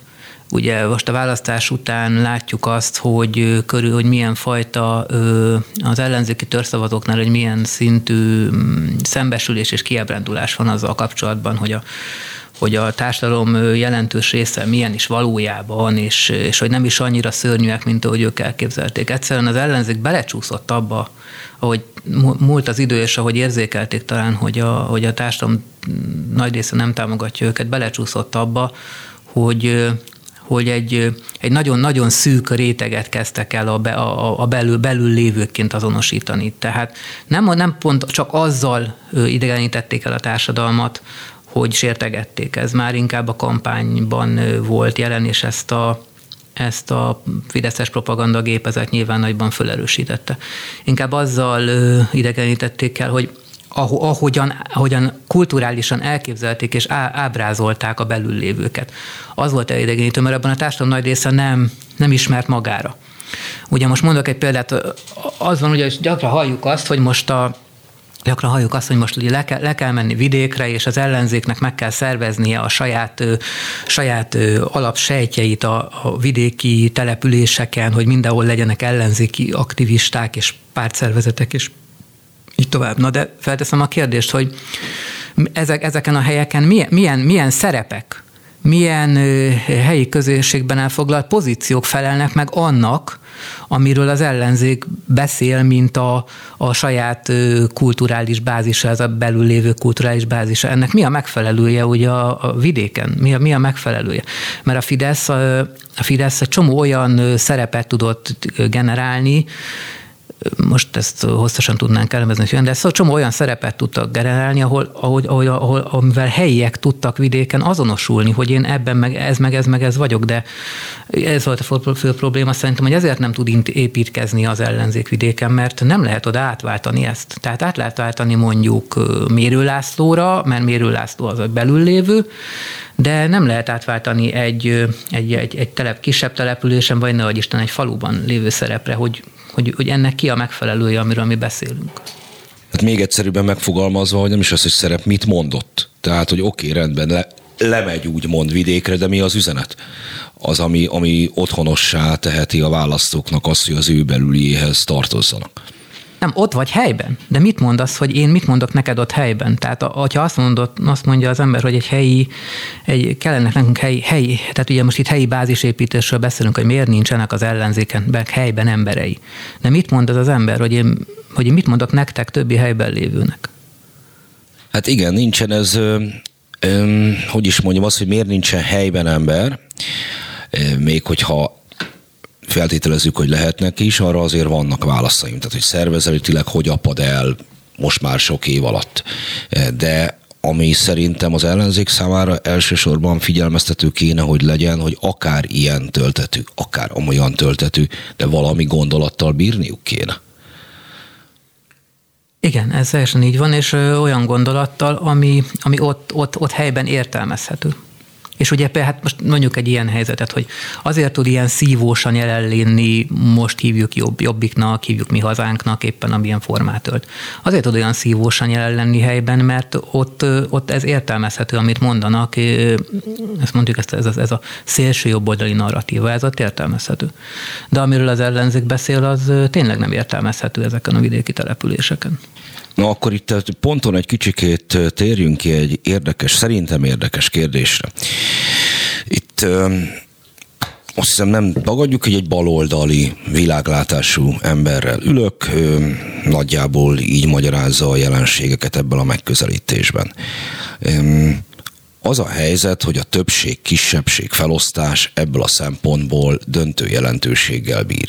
Akárhogy csűrhetjük, csavarhatjuk, a baloldal nem kerülheti meg azt, hogy mégis a gondolkodásában a nép áll, mint olyan, az pedig valamiféle többséget feltételez. Amikor bármennyire fontos, megható, de mégiscsak egyedi ügyekben marginális kisebbségekre mellé áll, akár Macrontól, akár a pesti el, ellenzékig bárki, ez a, a többségnek, hogyha ezt erőszakosan teszik vele szemben, az érzékenységét sérteni fogja. Tehát az, hogy annak, mintha annak az elfogadása nem lenne meg, hogy van olyan, hogy többség meg kisebbség. A kisebbséget persze illetheti védelem, ettől nem kell megbélyegezve lenni, de mindez mi mindannyian valamilyen szempontból a kisebbséghez tartozunk, és a kisebbségi létünket nem tudjuk eltörölni. Nem mondhatjuk azt, hogy olyan ne legyen, amelyben mi a kisebbséghez tartozunk. Most valahogy meg mégis ezzel az új egyenlős, egyenlő sítésdi, mintha ezzel próbálkozna. És ez meg lehet mondjuk vidéken, lakótelepeken, kifejezetten bosszantó. Nem akarok itt most ezt különösebben lefordítani LMBTQ-ra vagy bármi másra. De ez nem állhat mondjuk a Fidesz határozott sikere mögött, és a belüllevésnek a, az élményében? Öm, igen, én azt gondolom, hogy ez teljesen igaz, amit mond, és ez egy nagyon fontos kérdés, hogyha a baloldal jövőjét tekintjük. Én azt gondolom, hogy Magyarországon még nem vagyunk abban a helyzetben, hogy ez befolyásolni tudja a, a frontvonalakat. Tehát Magyarországon olyan mértékig nincsen még ilyen baloldal sem.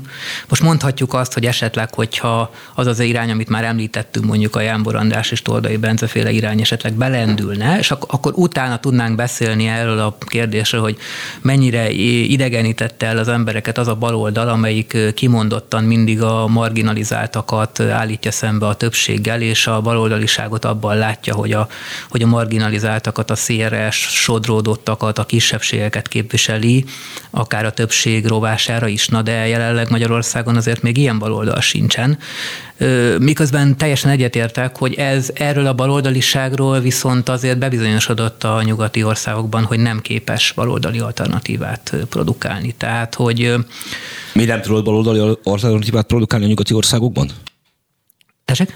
mi nem tudott... Ja, ez a fajta felfogás, amelyik azt mondja, hogy mindig a marginalizáltakat és mindig a kisebbségeket képviselem a többséggel szemben.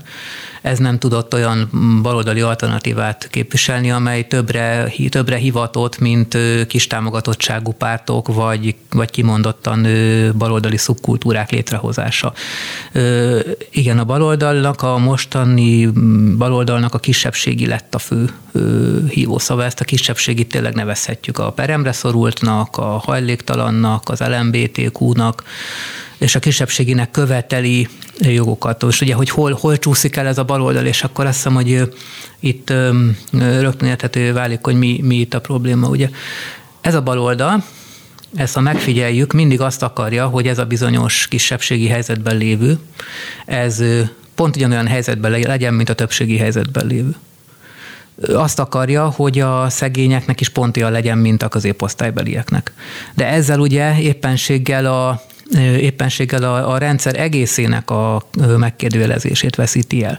Hiszen, hiszen az, azt a kérdést nem teszi föl, azt a kérdést nem teszi föl, hogy de ahogy a középosztálybeli él, vagy amilyen a, a, a, a világ, ahol, ahol ilyen a középosztálybelinek az élete, az a világ jó, Ugye ezt a kérdést nem teszi föl, és ezt a kérdést szintén egy olyan kérdés, amit leginkább talán a kulturális jobboldal tesz föl, hogy ez a világ jó-e, ahol ilyen a középosztálybelieknek az élete. Na akkor innen folytassuk, megint jön egy pár perc promóciós szünet, és aztán jövünk vissza, még az utolsó fél órára kis Viktorral beszélgetek.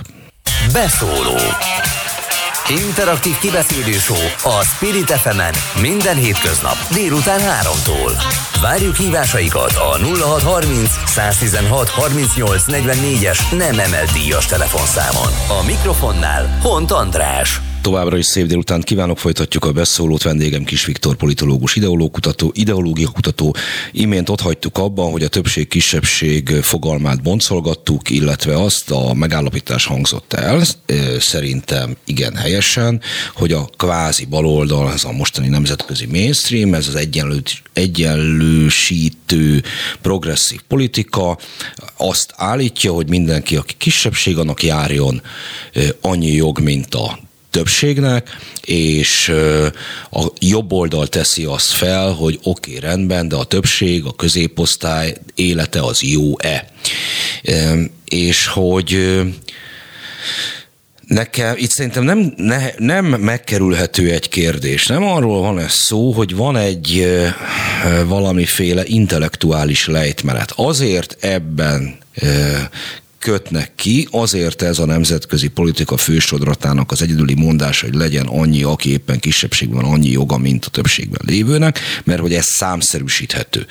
Az, hogy egyébként éppen az emberi jogok mindenkire vonatkozva, hogy állnak, az nem merül fel. Tehát, hogy ha valakit bezárnak, teszem azt, akkor ugyanannyira zárjanak be mindenkit. De hogy egyébként be kell zárni, hogy ne túl távoli példával éljek, az, az egyszerűen nem vetődik fel kérdésként, hogy ez az intellektuális lejtmenet, ami azt hiszem, szóval ez van-e? Nem akarok megelőlegezni a választ. Ö,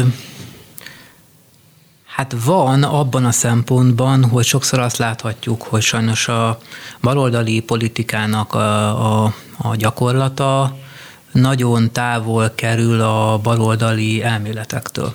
Tehát, hogy abban az értelemben, hogy létezik a világban jelenleg is egy iszonyatosan inspiráló és sokszínű baloldali elméleti irodalom, rengeteg érdekes koncepció elmélet, világkép születik, Mm, és közben mellette pedig a, a, úgy mondhatjuk, hogy a valóban létező baloldal, az pedig iszonyatosan sekélyes, és megfigyeltünk az utóbbi időben egyfajta antiintellektualitást is.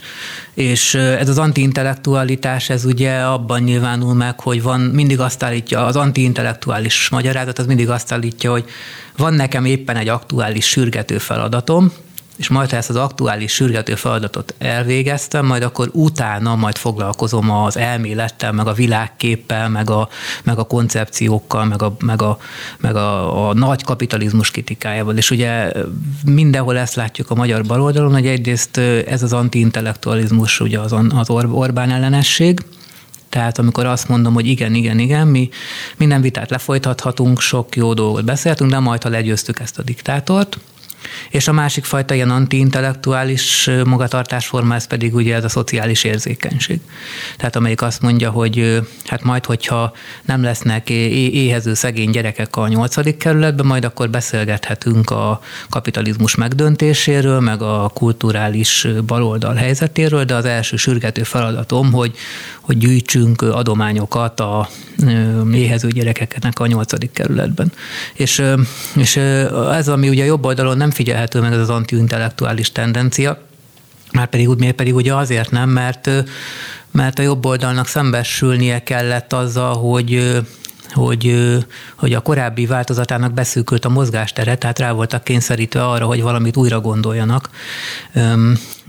És ez az újragondolás, ez bizony intellektuális feladat volt. Tehát intellektuálisan azt mondhatjuk, és az Európa szerte, tehát most nem csak magyar változat, hát mondjuk Franciaország, amiről szó volt, tipikusan ennek a, ennek a példája, hogy olyan, olyan hihetetlen a jobboldali, szélső jobboldali publicisztikai, tudományos, elméleti, irodalmi élet, hát ugye az emúr maga, mint gondoljunk bele, hogy egy, hogy egy publicista, egy, egy, egy kvázi elméleti emberként magát reprezentáló ember tudott egészen odáig eljutni, hogy, a, hogy 7%-ot kap az elnök választáson.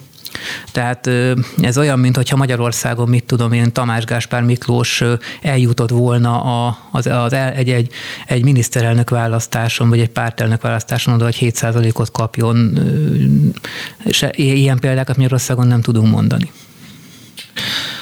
Um, Igen, ez a anti, anti-intellektuális, nem mondjuk persze mindenki a másik oldalt látja éppen jobbnak és követendőbbnek, és a túloldalon az, hogy nem, nem érvényesülnek azok, amelyeket a saját oldalán komoly gondnak lát.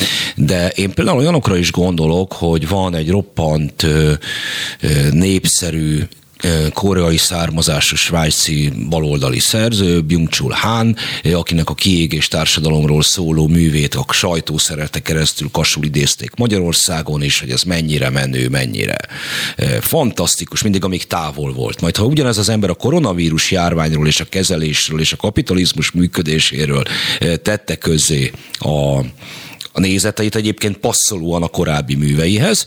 Abban az esetben azok a sajtó munkatársak, akik így távolról az elmélet szintjén rajongtak érte, hirtelenjében elkezdték egy összeesküvés elmélettől terhes valakiként kezelni őt. Tehát addig szép a, ez a, ez a fajta világkritika, amelyik nem bolygatja meg azt a helyzetet, amelyben mi vagyunk. Mert nagyon sokszor azok artikulálják a, a kritikus nézeteket, akik egyébként a hierarchiában a kedvező pozícióiban vannak a társadalmaknak. Még Magyarországon is, ahol azért ugye a nemzeti együttműködés rendszere sok mindent elkövetett azért, hogy legalábbis értelmiségi vagy kulturális pályákon eh, ne legyen egyértelmű a vele szemben állóknak a, a helyzeti előnye. Igen, hát heve-hevesen bólogattam végig, tulajdonképpen erről van szó, csak ugye az a kérdés, hogy ezt hogyan magyarázzuk. Tehát erre kétféle magyarázat lehet. Az egyik magyarázat az, hogy, hogy kimondottan a ennek a bizonyos rendszerpárti mainstreamnek a képviselői megakadályozzák azt, hogy, hogy olyan szereplők jelenjenek meg a színen, tehát mondjuk a, ha megjelenik egy ilyen szereplő a politikában, azt rögtön szalonképtelnek nyilvánítják, hogyha megjelenik egy ilyen médium, akkor azt elszigetelik, nem engedik be ezeket a gondolatokat a főáramú médiába, tehát ez az egyik magyarázat, hogy azért nem tud ez megjelenni, mert, mert kiszorítják, tehát kimondottan nem engedik megjelenni, nehogy az ő pozíciójukat veszélyeztesse, hiszen tudják, hogy erre lenne egyfajta fogékonyság. És a másik magyarázat az pedig az, hogy, hogy van egyfajta ilyen, ilyen kulturális, kulturális adottság, hogy egyszerűen azok az emberek, akik, a, akik most a, ebben az ellenzéki médiában, kultúrában, tudományban dolgoznak, ezek egyszerűen kulturálisan ilyenek, hogy nekik ezek a gondolatok már nem férnek bele. Az, az, az meg lehet, hogy a fő igazság, hogy ez a kettő egyszerre van. Tehát lehet, hogy az az igazság, hogy van egyszer ez a kizárás is, de van egyszerre ez a kulturális adottság is. Tehát ha valamit akarunk, akkor ez sajnos mind a kettőt meg kell törni, kulturálisan is meg kell törni, és intézményesen is meg kell törni ezt a helyzetet, amiben vagyunk. Nos, térjünk egy kicsikét vissza akkor a provinciálisabb rögvalónkra. A választás után már is megindult egyrészt a felelősségkeresése, másrészt a fogadkozás, harmadrészt pedig különböző technikai megoldásoknak a hangoztatása, és jóformán csak azoknak a hangoztatása, például, hogy a már említett kapcsolattartók kell a falvakban, meg, meg ott kell lenni minden különösebben új, inspiráló gondolattal nem találkozhattunk az elmúlt egy hétben. Mai nap, hogy Hatházi Ákos kijelentette, hogy új alapokra kell helyezni az ellenzéki politizálást. Ez körülbelül annyira olyan, olyan most már, mint az MSZP baloldali fordulata, ami így húsz éve él velünk, hogy mindig új alapokra van helyezve. Na de hogyha ezt komolyan vennénk ezt a kijelentést, akkor mit tudna javasolni, hogy mik lennének azok az új alapok? Szóval az a helyzet, hogy sok mindenről beszélgettünk, de arról talán nem, hogy még úgy érzem, hogy talán még nem szembesült azzal a magyar nyilvánosság, és ezt most az ellenzék és a kormánypárti nyilvánosságot is mondhatnám, hogy nem szembesültünk azzal, hogy mennyire új időszakba érkezünk bele a most ezután a választás után. Tehát abba az időszakba érkezünk, hogy hogy ez az ellenzéki vereség, ez nem egyszerűen csak egy szimpla ellenzéki vereség, és nem csak egyszerűen arról van szó, hogy itt a két, kétharmad, vagy nem kétharmad, eddig is volt kétharmad. Azt hiszem, hogy most az a helyzet jött el, hogy, hogy kijelenthetjük, hogy ezt, ezt az ellenzéket, ezt az ellenzéket a, az, Orbán és a Fidesz végérvényesen legyőzte. Tehát azt hiszem, hogy ez az ellenzék már, tehát lehet olyan narratívákat megfogalmazni, hogy majd egy gazdasági válság majd újra helyzetbe hozza ezt az ellenzéket, de valójában itt egy új szituáció van. Én ezt nem így látom. És most azért vágok közben, hogy itt akkor vitatkozzunk egy sort, mert szerintem azon túl, hogy legyőzte, folyamatosan meg is menti. Brutális pénzei lesznek például a most felálló ellenzéki frakcióknak. És valószínűleg eltelik egy kis idő, most még a depresszió, a gyászmunka és egyébek enerváltságot jelentenek ellenzéki oldalon, de majd tényleg jön egy-két rosszabb gazdasági adat, néhány nehezebb hónap, lesznek kutyanehéz hónapok, és ez a valami, ez új, újult erővel, nagyon sok közpénzből megint ott lesz performanszokat csinálni az utcákon. Igen, erre értem azt, hogy nem szembesültünk azzal a drámai helyzettel, hogy itt egy olyan ellenzékünk lesz, amelyik, amelyik végérvényesen vereséget szenvedett, de itt lesz. És az lesz a közös érdeke a kormánynak, a hatalomnak és az ellenzéknek, hogy ne jöjjön létre valami más. Mind a kettőnek ez lesz az érdeke.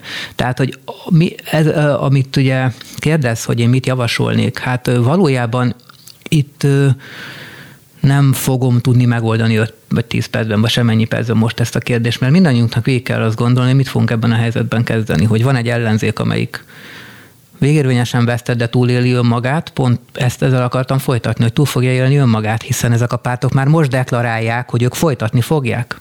Tehát mindenféle kis technikákban gondolkodnak, de, de ők továbbra is azt gondolják, hogy alapvetően összefogás lesz, ők lesznek a placon, ő, ők fognak valamit csinálni, itt lesznek, és lesz egy, egy, egy, egy kormányzati hatalom, amelyik pedig ott fogja folytatni, vagy kicsit máshol fogja folytatni, mint eddig. És, és ezért tartom ez drámai, drámainak ezt a helyzetet, ezért tartom annak, hogy még nem számoltunk ezzel, hogy, hogy mit tudunk mondani azoknak, akik akik ezen valahogy túl akarnak lépni. Mert azt meg lehet csinálni, hogy megírjuk havonta a publicisztikáinkat, vagy bemegyünk a konferenciákra, és elmondjuk, hogy milyen a helyzet, csak azt kellene tudni megmondanunk, hogy, hogy honnan, honnan fog tudni létrejönni az a szellemi, kulturális, politikai erő, amelyik megtöri ezt a, megtöri ezt a, a dolgot. Praktikusan honnan fog létrejönni, meg intellektuálisan. Én az De valóban, valóban az a feladat, hogy, hogy meg kell törni. Lehet, hogy ugyanis nem lehet megtörni, vagy nem ettől fog megterülni, hanem majd magától megtörik, de hogy nem élhetjük folyamatosan annak igézetében az életünket, hogy majd négy év múlva, majd két év múlva, majd nem tudom mikor lesz valami. Hogy nagyapám, a, aki 24-től volt a munkás mozgalom tagja, mindezt a szerepét hát nem egy olyan körülmények között gyakorolta, amikor választási sikerrel kecsegtetett az, hogy valaki baloldali, ráadásul betiltott pártban tevékenykedik. Mégis megtalálták a saját szerepüket, rengeteg kulturális tevékenységük volt a, a akkori munkás mozgalomnak egy hihetetlenül népművelő áramlata a mostani középosztályi igényeknél is felül, hogy ugyanezt a a saját köreikben az ellenzékek elvégezhetik, hogy legalább érezzék magukat jó, legyen valamiféle belső életük, hogy nem, nem, nem, nem lehet mindig egy ilyen következő bajnokságra készülni. Igen, csak ami, ez, ezen én is sokat gondolkodom, csak ugye ez azzal jár, hogy ne felejtsük, hogy abban az időszakban, amiről beszél, abban az történt, hogy lényegében elfogadta az akkori szociáldemokrata munkás mozgalom azt, hogy a hatalmon lévők lesznek hatalmon. És ugyanezt történt mondjuk például, amikor a népi mozgalom kiegyezett a Kádár rendszerrel a 60-as, 70-es években. Tehát valóban ezek a stratégiák, amit mond, ezek azt a belátást igénylik, vagy azt, a, azt, a, azt az alapállást igénylik, hogy ami most van, az a következő 4-8-12 évben alapvetően ez lesz. És, és nekünk a szerepeinket, a feladatainkat ezen belül kell megtalálni. Tehát a kérdés úgy is feltehető valóban, hogy érdemese folyamatosan abban reménykedni, hogy majd holnap, majd négy év múlva megdől, vagy ezt, ezt erről nem lemondva, de ezt eltolva távolra elkezdeni építkezni. Ugye azért, tehát annyiból mindenképpen, amiről beszélne számomra szimpatikus gondolat, hogy itt valójában azért nem épült semmi alternatíva a, az ellenzéken belül, mert mindig az volt, hogy majd holnap, vagy majd jövő hónapban, majd egy év múlva, vagy négy év múlva le fogjuk győzni a Fidesz, tehát nincsen időnk alternatívát építeni, mert a legyőzés feladata az sürgetőbb, és úgy is eljön. És valójában, hogyha azt az ellenzék, és ezt hogy talán kiinduló gondolatnak ez jó lenne, hogy, hogy azt el tudná érni, hogy azt mondani, hogy jó, most kicsit leveszem a napirendről, hogy, hogy hogyan győzzük el rögtön Orbán Viktort, hogy nem, hogy a következő válság, hogy a következő választás, hogy az EP választás. Ugye, hát mindig választások lesznek, hát ennek sose lesz vége. Hát elő EP választás lesz, önkormányzati választás lesz, parlamenti választás lesz, válság lesz, ha ezt csináljuk tovább, akkor évente mindig lesz valami, ami miatt nem csinálunk semmi újat. Tehát abban egyetértek, hogy el kéne talán kezdeni azt mondani, hogy most ezt kicsit tegyük zárójelbe az Orbán legyelváltását, kezdjük el kiépíteni a saját világunkat, a saját dolgainkat, a saját kultúránkat, és akkor abban meg ki fog jönni valami. Hát igen, ha van ehhez, eh, hogy is mondjam, csak bármiféle intellektuális tartalom. Mi az, amit el tudunk mondani a magyar értelmiségről? Nekem azért eh, van egy olyan meglátásom, hogy a Fidesz sikerének az a kulcsa, hogy nagyon gyorsan elkezdett egyáltalán nem hallgatni a hozzá közel álló értelmiségiekre, akik jól meg is sértődtek természetesen ezért a Fideszre, viszont az ellenzéken belül egyes értelmiségi moguloknak a mai napig döntő befolyása van. Hát igen, az, azért azt ne felejtsük el, hogy 2010 előtt volt egy nagyon nagyon intenzív szellemi élet a Fidesz háta mögött, amely szellemi élet az egyes beszámolók szerint egészen Orbán Viktorig fölért, tehát valójában Orbán Viktor nagyon komolyan megalapozta a saját gondolkodását az akkori, meg az azóta is tartó jobboldali szellemi életből. Tehát én azért sokszor azt érzem, hogy hogy az ellenzéki politikussal nem az a baj, hogy túl túl direkt kapcsolata van az értelmiséggel, nem sokszor inkább azt érzem, hogy bár már ott tartanánk, hogy lenne egyfajta direkt kapcsolata az értelmiséggel. Szóval én azért mégis inkább arra szavaznék, hogy először az ellenzéki bizonyos szereplőknek új, új, új, új diskurzusokat, új elméleteket, új narratívákat, új világképeket kellene behozni. A politikusoknak valahogy elkezdeni ebben mozogni, elkezdeni ezeket megis, megismerni, ezek átállítani az agyukat. Tehát, hogy kicsit azért, ha megnézi, úgy azt láthatjuk, hogy, hogy a ellenzéki politikusok jelentős része a üresben forog. Tehát, hogy van a fejében bizonyos nem túl tág gondolkodásmód, ez forgatja forbe, körbe, körbe, ötletel, de ha, ha, ha feltételezzük, hogy ők személyükben egyáltalán alkalmasak ilyesmire, akkor talán ö, innováció kellene először és ez az innováció csak és kizárólag a kultúra, a, az intellektuál és az elmélet oldaláról jöhetne, tehát ki kéne először építeni egy olyan ellenzéki hátországot, ahol, ahol, ahol viták zajlanak, ahol diskurzusok jönnek be, ahol a, ami inspiráló, és ez közel. De nem biztos, hogy ellenzékit önmagában bármilyen létező. Aztán, jó, jó, hogy most igaz, azt... így van, így van vagy ellenzéki, vagy nem. Tehát Igen. azt például elfogadni, hogy, hogy emberek juthatnak más következtetésre, tehát hogy nincsen, nincsen egy tudományos igazság. Mint hogyha, hogy is mondjam, csak ez viszont baloldali kritika, hiszen a tudományos szocializmus is azt hitte magáról, hogy tudományos, tehát hogy ez tudományosan igazolható, mégis egy világnézet. Miközben a szocializmussal leszámolt, a tudományosság meg megmaradt mondjuk a, az urbánus értelmiségi elitnél, nem? De hát ez egyértelműen egy baloldali kritika, tehát valóban egy baloldali kritika az, hogy az egyetlen igazság az, az, az mindig valami fajta hegemóniához, diktatúrához vezet. Ez egy nagyon komoly baloldali kritika, és ugye a politikusnak meg azt kéne áttörni Magyarországon, hogy hogy ne értékeljek mindig többre egy közvéleménykutatót, mint egy, mint egy jó elméleti műhelyt, vagy egy elméleti, elméleti háttérintézményt, vagy egy kulturális fesztivált, vagy egy kulturális megmozdulást, hogy abból többet tanulhatok. Ezt kéne elhinni a magyar politikusnak. A magyar ellenzéki politikus, és ezzel Orbán Viktort szokták vádolni, de hát valójában ez, ez ugye, ha kicsit valaki belelát, csak tudja, hogy ez az ellenzéki politikusokra sokkal jobban igaz. Hogy egyetlen egyetlen egy szent ember van számukra, vagy volt legalábbis eddig a közvéleménykutató. A közvéleménykutató testesíti meg a, a kapcsolatot a politikus és az értelmiségi között az a, a, a közvéleménykutató, aki szondázza neki azt, hogy mit gondolnak az emberek, és megmondja, hogy mit mondjon. Ez lett a magyar ellenzék számára a, a, paradigma. Nem nagyon van a magyar ellenzéknek másfajta értelmiséggel kapcsolata. A, erről jut eszembe, és hogy a vége fele erről váltsunk még két szót. Meg lehet bukni tudományos kutatói téren ma Magyarországon. Ezt most a közvéleménykutató mint kifejezés juttatta eszembe. Hát nem nagyon lehet megbukni, ugyanis a magyar tudományos világ az egyre inkább elment a, abba, amit úgy neveznek a tudományon belül, hogy a tudományiparnak az irányába, ahol ugye a tudóst azt minősíti, hogy hány konferencián vesz részt, hány nemzetközi publikációt hoz, hány, hányan idézik, és ugye ez egy ezek ugye kumulatív számok, tehát ugye azt jelenti, hogy, hogy engem, hogyha százan helye idéztek, és mostantól meg már 900-an, akkor ugye én föl, följebb léptem a rangsorba. Az, hogy az az előző 800, amit idéztek, tőlem arról kiderült, hogy hülyeség volt, azt senki nem nézi. Csak azt nézi, hogy 100-ról fölmentem a 900-ra.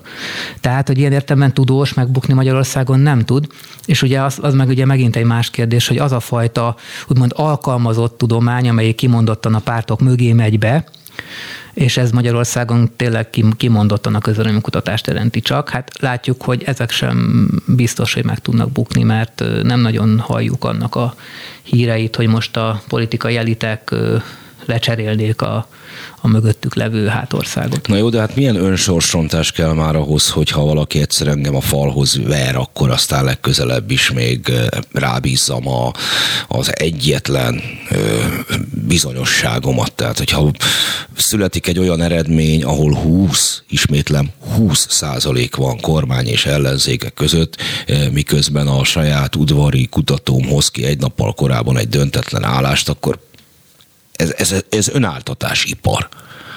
Igen, magyar politikus az úgy gondolkodik, hogy ő azt szereti visszahallani, amit ő gondol.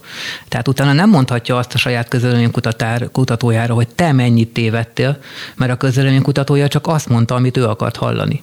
Tehát akkor önmagára is azt kéne mondani, hogy hülye voltam. És ezért nem számolnak le a mögöttük álló értelmiséggel, mert a mögöttük álló értelmiség az mindig meg, megerősíti a politikust, és nem, nincs, nincs, nincs az a fajta politikai innováció a politikusok mögött, hogy mindenféle dolgokat mondanak nekik, meg kritizálják őket, meg nem tudom, és akkor a politikus ebből. Ezek a cégek, ugye láttuk a kampányban is általában mindig azt adják vissza, amit a politikus mond, most tévedtek 20%-ot, de nem fogja nekik azt mondani a politikus, hogy hát gyerekek, mit csináltatok, mert hát ugyanazt gondolták. Hát, szép új világ. Mi az, amit még, még úgy magától elmondana, amire nem tértem ki itt az elmúlt hát, másfél órában? Egyetlen dolog, amiről mindenképp szerintem fél percet érdemes beszélnünk, ugye erről a mentális hatásairól a választásoknak. Tehát ugye láthatjuk azt, hogy milyen milyen érinti bizonyos választói csoportokat, a politikát aktívan követő ellenzéki csoportokat ez a választási eredmény. Látjuk ezt, hogy hogy emberek most el akarnak menni az országból, és, és úgy érzik, hogy itt valami putyini diktatúra lesz, és nekik végük lesz, és egyfajta világvége hangulatban vannak, és szerintem mindenképp érdemes erről beszélni, hogy, hogy talán most volt el ez a pillanat, amikor, amikor minden, a, a választónak el kell abból gondolkodnia, hogy, hogy lehet, hogy önállóbb, önállóbbá kéne válnia. Tehát, hogy nem szabadna olyan mértékig készpénznek venni azokat a dolgokat, amik, a, amik az általa kedvelt médiumokból áramlanak felé, amiket az általa kedvelt politikusok mondanak neki, mert, mert ez ide vezetett. És akkor lennék legboldogabb, hogyha hogyha itt most nem világvége hangulatot érzékelnének az emberek, az ellenzéki szavazók, hanem inkább azt éreznék, hogy meg akarom ismerni a világot, meg akarom tudni, hogy mi van, ahelyett, amit nekem mondtak, és láthatóan nem jött be. Egy, egy, egy inkább nyíltságra lenne most szükség, és nem kétségbeesésre. Hát meglátjuk, hogy ez így lesz de igen, azt hiszem, hogy azt mindenkinek az kéne, hogy a legnagyobb tanulság legyen, hogy érzelmileg ennyire nem involválódhat közéleti dolgokba, mert abban az esetben ennek a negatív hatásai sem fogják elkerülni. Az elmúlt két órában Fejérdi Gergelyel, a Külügyi és Külgazdasági Intézet vezető kutatójával beszélgettem a francia választásokról, illetve Kis Viktorral, politológussal, ideológia kutatóról, a francia és magyar választásokról, illetve a társadalomról, különböző kihívásokról és válaszokról. Én legközelebb szerdán leszek itt, legyenek akkor is velem, most pedig köszönöm szépen a figyelmet. Köszönöm a meghívást.